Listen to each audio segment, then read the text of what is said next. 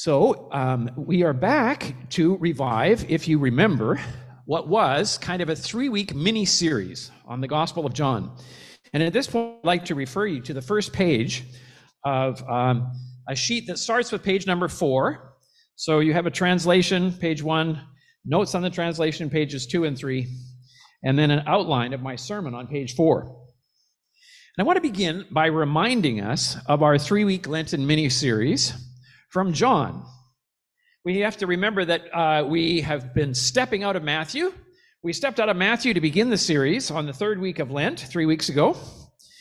And we considered John chapter 11, where Mary and Martha were deeply disappointed in Jesus for his delay in coming to attend to the sickness and subsequent death of Lazarus. And because it was Lent, it seemed important and worthwhile to examine the emotional state of Jesus.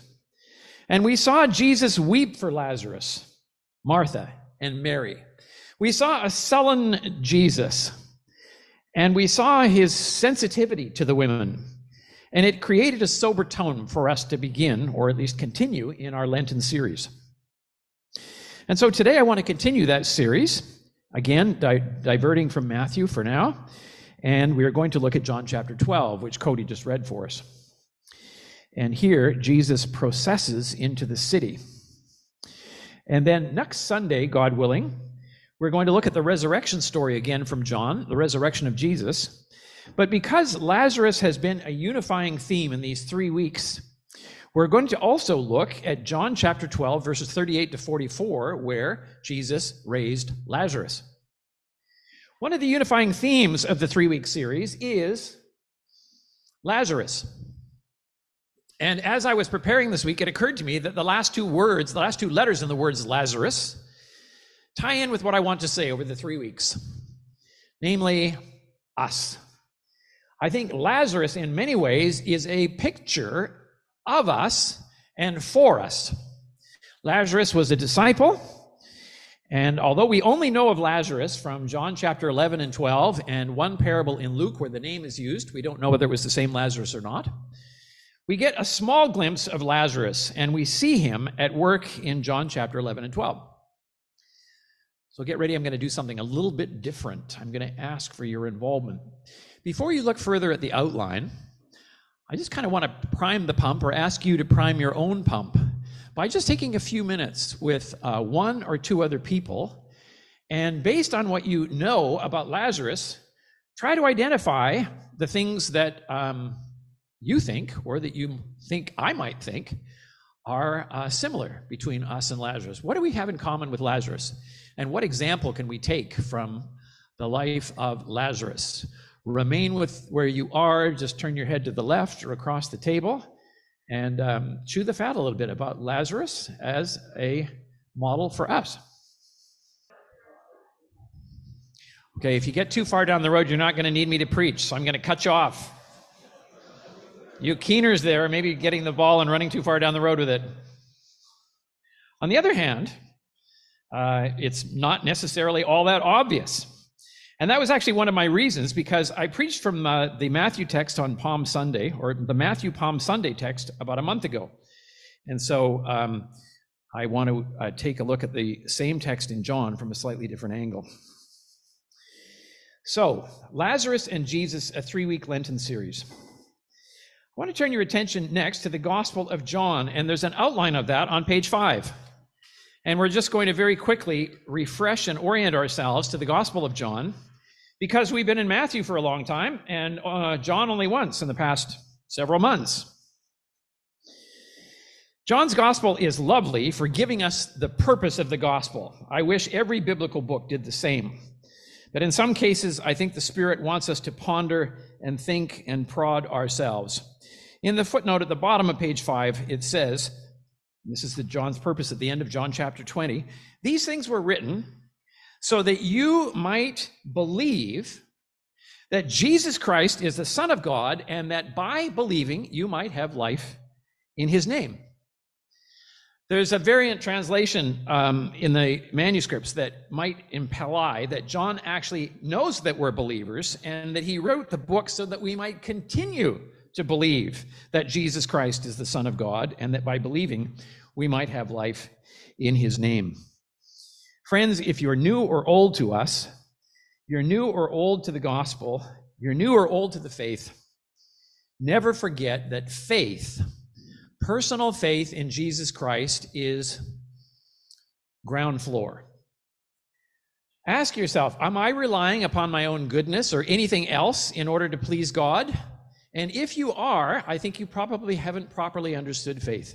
It's faith in Jesus Christ that brings you into eternal life. And that is the purpose of John's gospel. And John tells us that that Jesus in whom we are to believe is the agent of God. No one could have done the things that Jesus did were he not God. And that's exactly what Jesus claims he did. So on page five, I've given us a, uh, small print version. Uh, it's an outline of uh, the Gospel of John, which is a little bit different than, uh, than, than, others. I don't see seven signs. I see uh, six cases where Jesus brings the future eternal life, six cases where he's the embodiment of the future ideal life. But look in large print in the middle of page five, and you'll see that there's a transitional center of the gospel. And that's chapters 11 and 12. It's at the logical and thematic center of the gospel.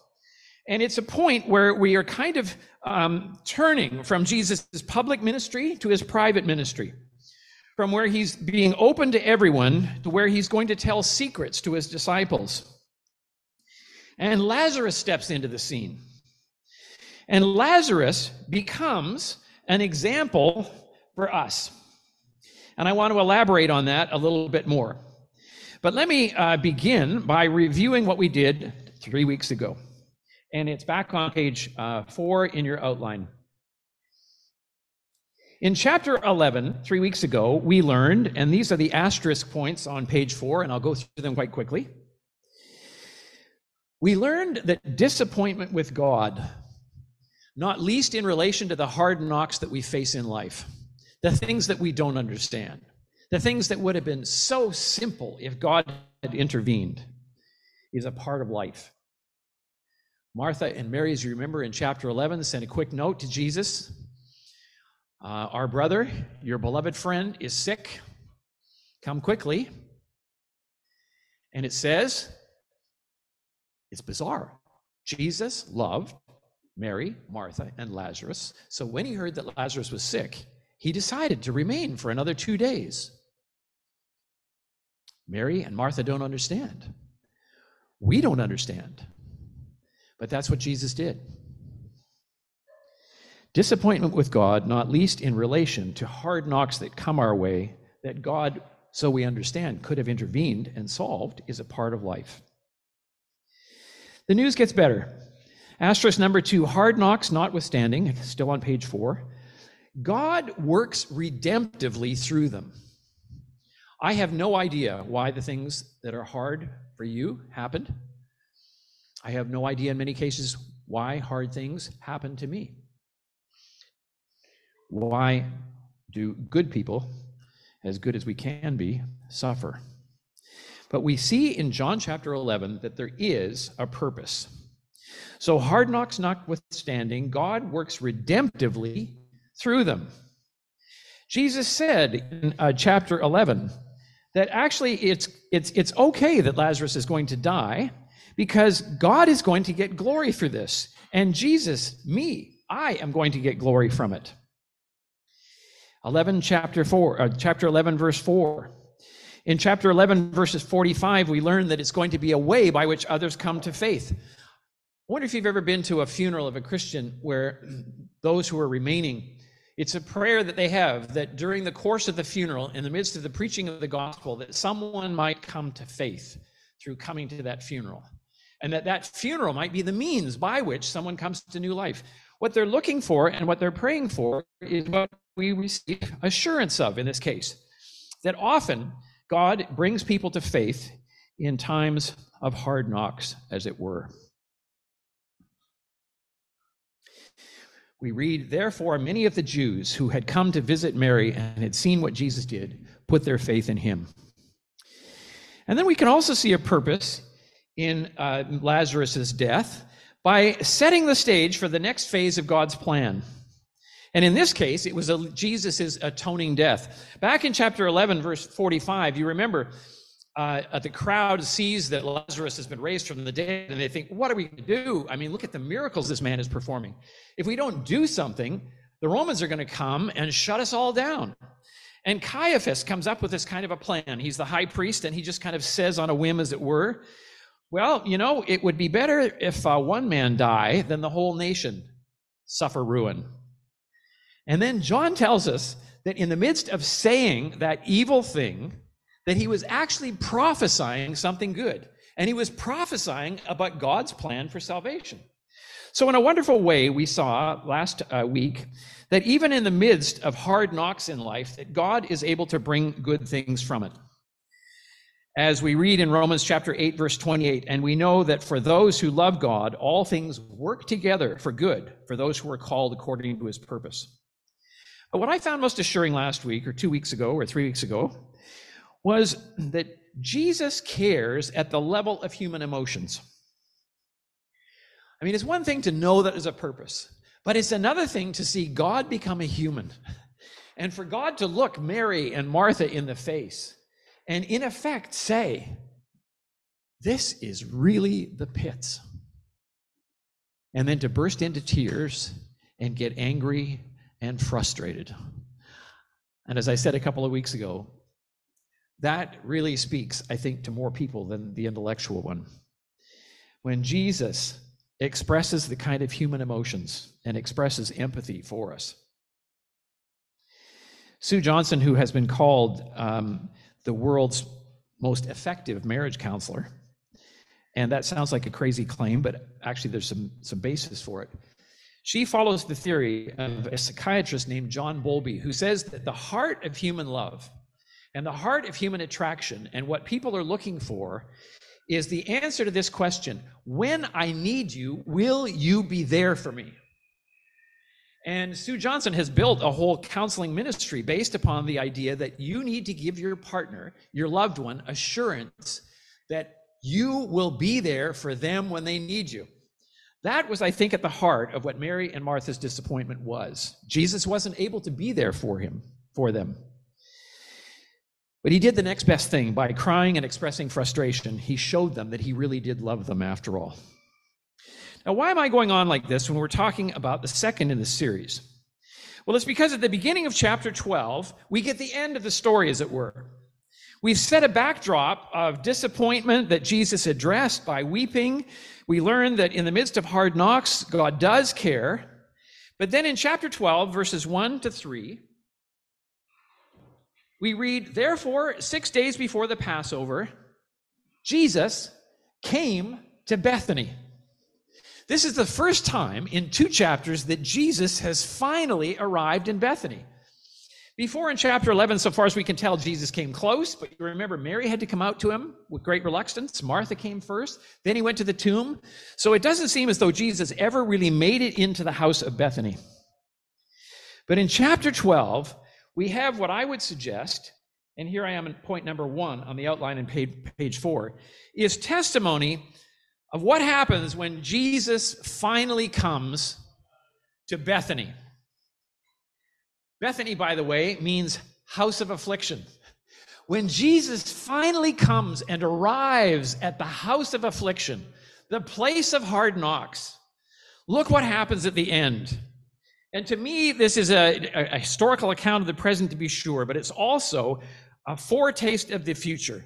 Six days before the Passover, Jesus came home to Bethany, where Lazarus was, whom Jesus raised from the dead. This looks forward in my mind to the time of the resurrection, to the time of what we call the eschaton. And we read, therefore, they, that is Martha and Mary, they made supper for him there. What a contrast with chapter 11. In chapter 11, both of them said, Lord, if you had been here, my brother would not have died. Those are harsh words. I believe those are words of anger and deep frustration. You don't see them anywhere else in the gospel. But now They made suffer for him because Jesus had raised Lazarus from the dead and Jesus had come home to the house of affliction. We read a picture of heaven. Martha is serving. Lazarus was one of those who was reclining at the table with Jesus. My friends, there's a lot of hard knocks in life. I don't need to tell you this. I mean, you know it, you live it. You live it sometimes more than you ever want to. But there will be a day in the future when everything will be made well. Those grievances that you have against Jesus will be part of the past. You'll want to make supper for him. Martha serves him. Lazarus is there, alive.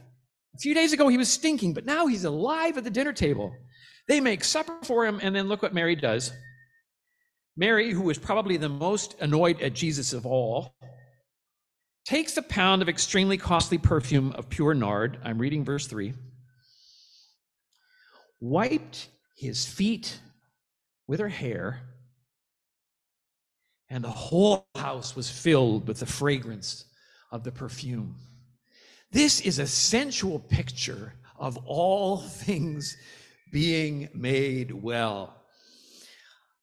When you uh, sell a house, they tell you that you should put cinnamon buns in the oven so that they smell bread when they come in. There's something very uh, cathartic about just smelling an aroma. The whole house is filled with the fragrance of this ointment that cost 11 months' wages. Add up your own 11 months' wages. It's going to be a difference between some of us and others of us, I know, but 11 months, even for the least of us, is quite a lot of money. That's what Mary spent on Jesus. My friends, our future destiny is prefigured here. And the time of anguish, the time of hard knocks is over. Verse 3 as well points to the time when Jesus is honored. Mary could have sold this, as Judas Iscariot points out, for an absolute fortune. And she pours the ointment on him. She soaks him with it, and then she wipes his feet with her hair. A follower of Jesus, a Christian on Palm Sunday, even before we get to the triumphal entry story, is interested in honoring and lauding, lavishing Jesus with honor because he's deeply worth it. This man is about to die for your sins. He knows it's coming. He didn't deserve it, he chose to do it. And Mary did something gracious and honorific. There's a case where we don't follow Lazarus, but we follow the example of Mary. It's really kind of a whole team effort Lazarus, Mary, and Martha. Well, that's a glimpse of the future. Now we look in verses 4 to 6 and we realize that evil persists. We're brought back into the present, and along comes Judas Iscariot, and he interprets what was a beautiful thing as something annoying, something that was a waste. Judas Iscariot, one of the disciples who was about to hand him over, says, Why was this perfume not sold for 300 denarii and given to the poor? Well, that sounds pretty self righteous. You know, it's a good question. But John wants us to know that he said this not because he cared about the poor, but because he was a thief. And as holder of the money box, he regularly pilfered the deposits. There's a taste of hypocrisy. What a contrast. In one case, it's honoring Jesus. And in the other case, it's a hypocritical response that wants to criticize what's being lavished upon Jesus. Then, friends, if Jesus appeared harsh to Mary and Martha before, and that he did, by not coming. Chapter 11 makes no bones about that. Look to the way Jesus defends Martha here. Jesus said to Judas Iscariot, Leave her alone. Kept this perfume. Interestingly, when you come to the resurrection story, it was Nicodemus who came with spices uh, to prepare the tomb. It was as though um, Mary had spent her wad in advance, and that was okay. Jesus defends, and then look at point number E on page, five, page four. The rejuvenated Lazarus, verse 9, is doing something that I think we can take example from. Now, Lazarus was raised from the dead, and I'm comparing Lazarus' resurrection to our regeneration, which may be a bit of a stretch, but I think the point is valid. The rejuvenated Lazarus is crowd marketing testimony to Jesus, as well as a target with him. Let's look at that crowd marketing testimony in verse 9 first. The massive crowd of the Jews, upon learning that he is there, came, and not on account of Jesus alone, but also that they might see Lazarus, whom he had raised from the dead. You see, this rejuvenated individual, God. If it weren't for God, I'd still be back in the tomb. Four days ago, I was pretty smelly and it wasn't pretty. Now I'm alive. I'm refreshed. Who can do that? Who can regenerate a human being other than God? So here, Lazarus is a living testimony to the power and the truth and the reality of God. And as we'll see later in the passage, this is returned to after the story of the triumphal entry. And I want to suggest that one of the ways in which we might want to emulate Lazarus is being a crowd marketer for Lazarus. Crowd marketing has actually become a term on the internet and with age, they're now crowd marketers. You can Google crowdboostmarketing.com, a full service digital marketing agency. And what they promise is website services, social media posting and reels, marketing strategy, content marketing, marketing, email marketing, social influencer marketing, branding and rebranding, search engine marketing, promotion and events marketing, photography and graphic design. Sign up for tips and advice from marketing experts on how to be a crowd booster. Well, my friends, Lazarus is ahead of the time, and all he had to do was get resurrected. I mean, he didn't do anything, God did it all. But now Lazarus is wandering around, and people are looking at him, and the crowds are boosting because of what God did, what Jesus did in his life. Well, we're not resurrected yet, but many, many of us have a strong testimony of our lives having been changed by Jesus. And uh, you might draw the attention of some of your friends. There's something different about you. And I hope you're like Lazarus and you don't say, Well, yes, I'm a pretty special person. Thank you. No, what you do is you say, Jesus changed my life. You should really check him out. Now, the Jews started following Jesus as a result of this. They first started following Jesus as a result of Lazarus. And as an example of crowd marketing, and as an example of what you and I can do by virtue of what Jesus has done in our lives, in crowd marketing, I want you to listen to a testimony by a woman named Dr. Lori Baron, who gave a talk at Wycliffe College just three nights ago. Lori Baron is a, a Jew, a Jewess, and she has become a New Testament scholar. And she tells her story and now she is uh, going around and telling other Jewish people about the Jesus who changed her life. Um, if you are with us, uh, Evan and Joe, give us the audio of that. It's about three and a half, four minutes long. Takes a little bit of time to orient it, but it's it's it's, it's our testimonial during evening prayer tonight, and it also ties into the sermon. So if you can get it rigged and rolling, that'd be great. Do you want to take a minute, Joseph? You can let me know. Let me know when it's ready to cue, and I will. Um, I'll go on to the triumphal entry. Okay. Just stick. Just stick up your hand or yell. Thank you. One of the other things that you learn about Lazarus and that you learn about being a follower of Jesus as a crowd gatherer and a spectacle, a rejuvenated spectacle, is you become a target. We read in verse 10 so the chief priests made plans also to kill Lazarus. Lazarus became a wanted man. Some people speculate that the only reason why we learn about Lazarus in the Gospel of John is because Lazarus was in hiding. And that when Matthew, when Mark was written, which was probably the earliest gospel, none of the disciples wanted to say anything about Lazarus because the guy was in hiding. And John, which probably dates just before about 100 AD, might have been at a time when Lazarus was finally safe. My friends, to be a follower of Jesus, as we know from reading the New Testament, is to set yourself up as a target.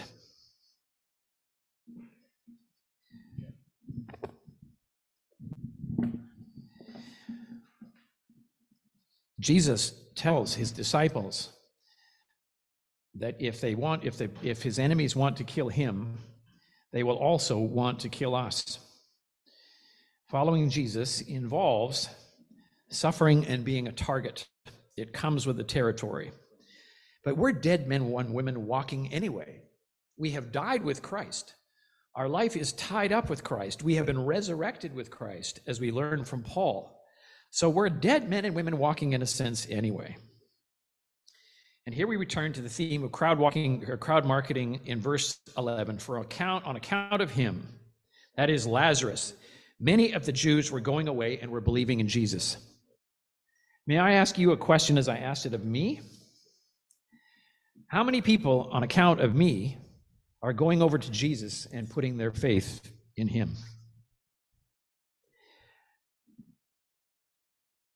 On account of you? How many of the Jews and others are going over to Jesus and putting their faith in him? Well, now we come to the story of the triumphal entry, and the crowd, as we know, has been boosted by the work of Lazarus and the testimony of the crowd that saw him raised from the dead. So we read in verse 12 On the morrow, the massive crowd that came to the festival, upon hearing that Jesus was coming into Jerusalem, took branches of palm trees and went out to meet him and were shouting. And this is the phrase that I want to look at us look at for just a minute. Hosanna, blessed is the one who comes in the name of the Lord. That is the King of Israel. This passage comes from Psalm 118, which we read. And are we ready? You good? Okay, good. Okay, let's go back and hear from Dr. Lori Baron. Flashback. Christians kept coming and talking to me about Jesus, and they were so nice. So I decided to read the New Testament for myself to see what was actually in it. And I, I was fairly sure it would be boring at best and anti Semitic at worst. It would just take a couple minutes for me to figure this out. So before opening the book, I prayed something like, God, please forgive me for reading the New Testament, um, but please show me the truth about it. Show me the truth. You know, I don't know the truth. I realize I don't. I'm not sure if there is a truth out there that can be knowable, but if there is, and if Jesus has something to do with it, show me and I'll believe it. And this began a wrestling match between me and the pocket sized New Testament that the other person had given me. That little book was full of surprises. Uh, there was a lot about Jewish law, Moses, um, searching and looking at the titles of the books. There's a book called Corinthians. What's a Corinthian? Uh, there were debates about circumcision. What is all this Jewish stuff doing in the Christian Bible? I wondered. How do non Jews even understand this? At first, I was drawn more to Paul's writings than to the Gospels. The Gospels were stories that could have been made up for all I knew. But Paul was presenting arguments. I couldn't always understand Paul's arguments. I still can't. But I knew they were important. I'd had stretches in my life when I kept the Jewish dietary laws and I observed Jewish holy days, and there were also times when I ignored them. Paul seemed to think that these things mattered. Then I would come across something that sounded hateful to Jews and I would close the book. For example, uh, the Jews killed both the Lord Jesus and the prophets. They displeased God. They have constantly been filling up the measure of their sins, but God's wrath has overtaken them at last. Yeah, that's in the New Testament. In case it doesn't sound familiar, it's 1 Thessalonians chapter 2. Nope. Had to draw the line, close the book, the end. But then the next day, I was just drawn to open it again. And then I would read something like, Then what advantage has the Jew? Or what is the value of circumcision? Much in every way. Hmm, what does that mean? And I'd get drawn back in. I felt the words leap off the page as if they were alive. God was speaking to me, it seemed, through this little pocket New Testament. I was overcome with a sense of awe. Is it possible that I had been wrong about Jesus? That we had been wrong about him? That sacrificial death for sin was the thing that would connect me to the God of Israel in a way I've been longing for? Is it possible? I wanted that connection badly. But I didn't want it in a way that would violate my Jewish identity.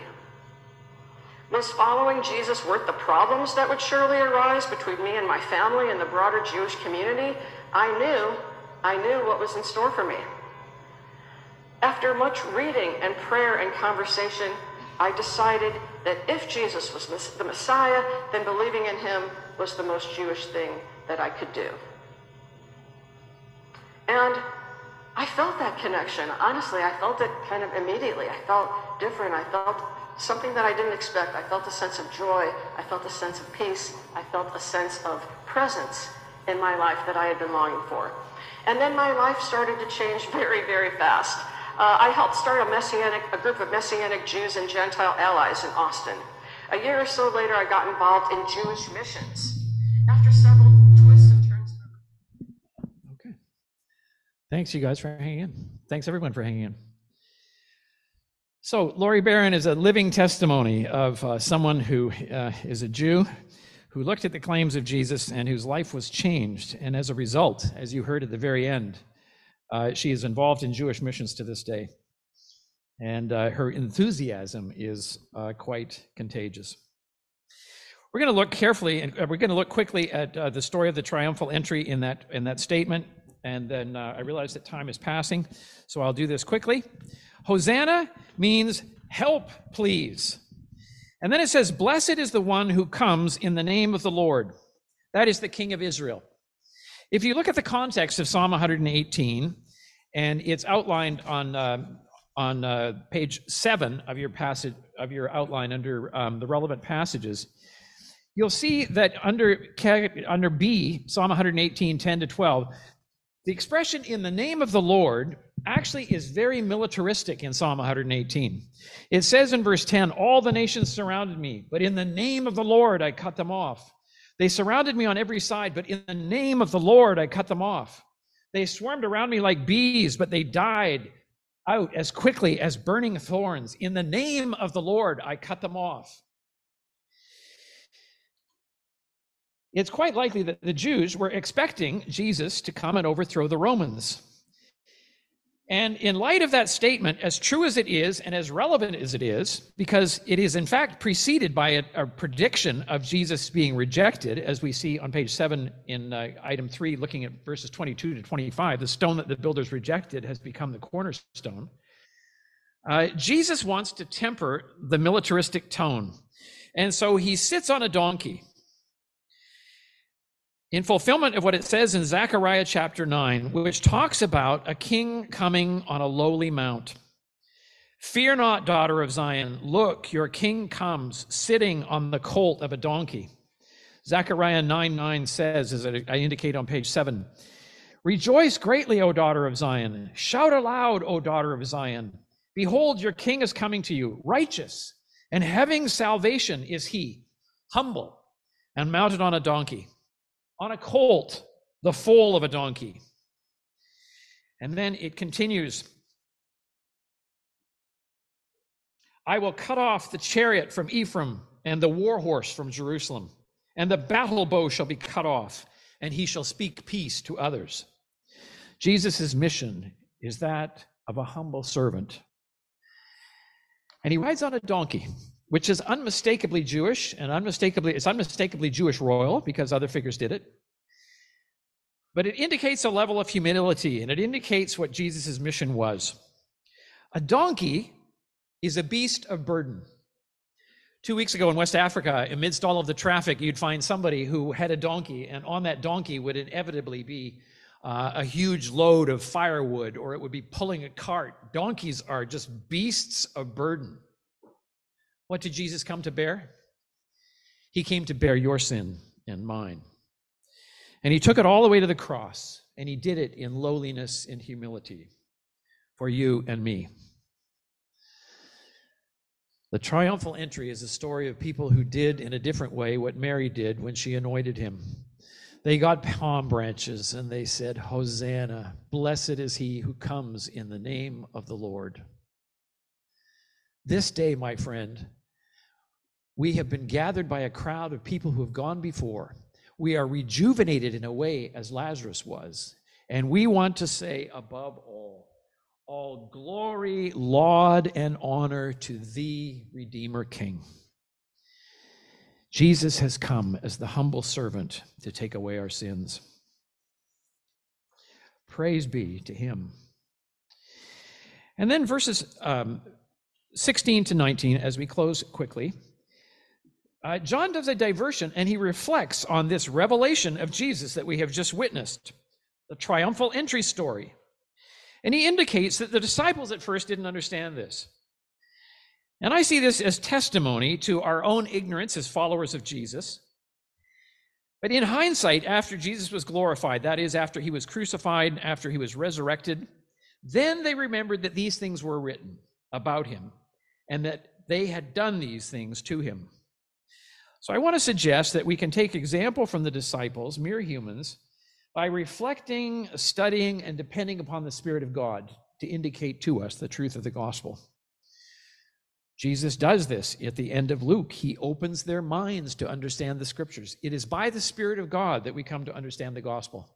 And it's my prayer this afternoon that through the proclamation of the word and the proclamation of the word alone, that the Spirit of God is speaking to you and reminding you and telling you that your Savior has come and that He has come to bear your sins and that He's worthy of your worship.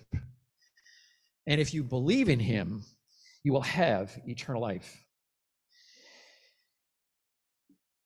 Item three, number B, we return to the issue of Lazarus. The crowd, therefore, I'm reading verse 17, who were with him when he called Lazarus out of the tomb and raised him from the dead, continued to bear witness. You see, Lazarus was a crowd booster. And then the crowd, as it watches Lazarus and as it sees Lazarus, becomes a crowd booster. And the thing grows and it grows and it grows to the point where within a few hundred years, the gospel is spread all over the known world. My friends, we have the privilege of being crowd boosters. You're a rejuvenated person if you put your faith in Jesus. And it's our privilege to share that news with others. And in my experience, just in the past few years, I don't know about yours, but people seem more open to the gospel than ever before. Just this afternoon, in the midst of setting up amongst the film crew, um, they saw my collar. Somebody was wanting me to, to interpret what it was said on the, on the wall of the Leonard Library. Another person gave their testimony. Another person wanted to talk about theology and philosophy. I mean, it just seems as though the Spirit of God is really open nowadays. And we need to be up to speed with this. We've got good news. People are open. Catch the Spirit, spread the news, let the crowd go. And then in last in the last thing, and with this, I'll shut up and sit down. We read in verse 19, because I come to the end of the passage, and it's not about me, it's about the passage. Therefore, the Pharisees said to one another, You see, you're accomplishing nothing. Look, the whole world has gone after him. Here's another throwaway line that's a little bit like the one of Caiaphas in chapter 11, where somebody just has a throwaway line. You know, I'm frustrated. The whole world is going after him. And the Spirit of God and John are saying, Amen, that's happening, buddy. And you can see here, as in the temptation of Jesus, the devil meant it for harm, but God used it for good. And in the midst of that opposition to Jesus that people had, which was vicious and violent and ill, God was bringing redemption to the world. God works through the tragic circumstances that happen and brings good out of them. I can't think of any reason, in light of all this, why our theme should not be all glory, laud, and honor be to thee, Redeemer King. Hallelujah. Amen.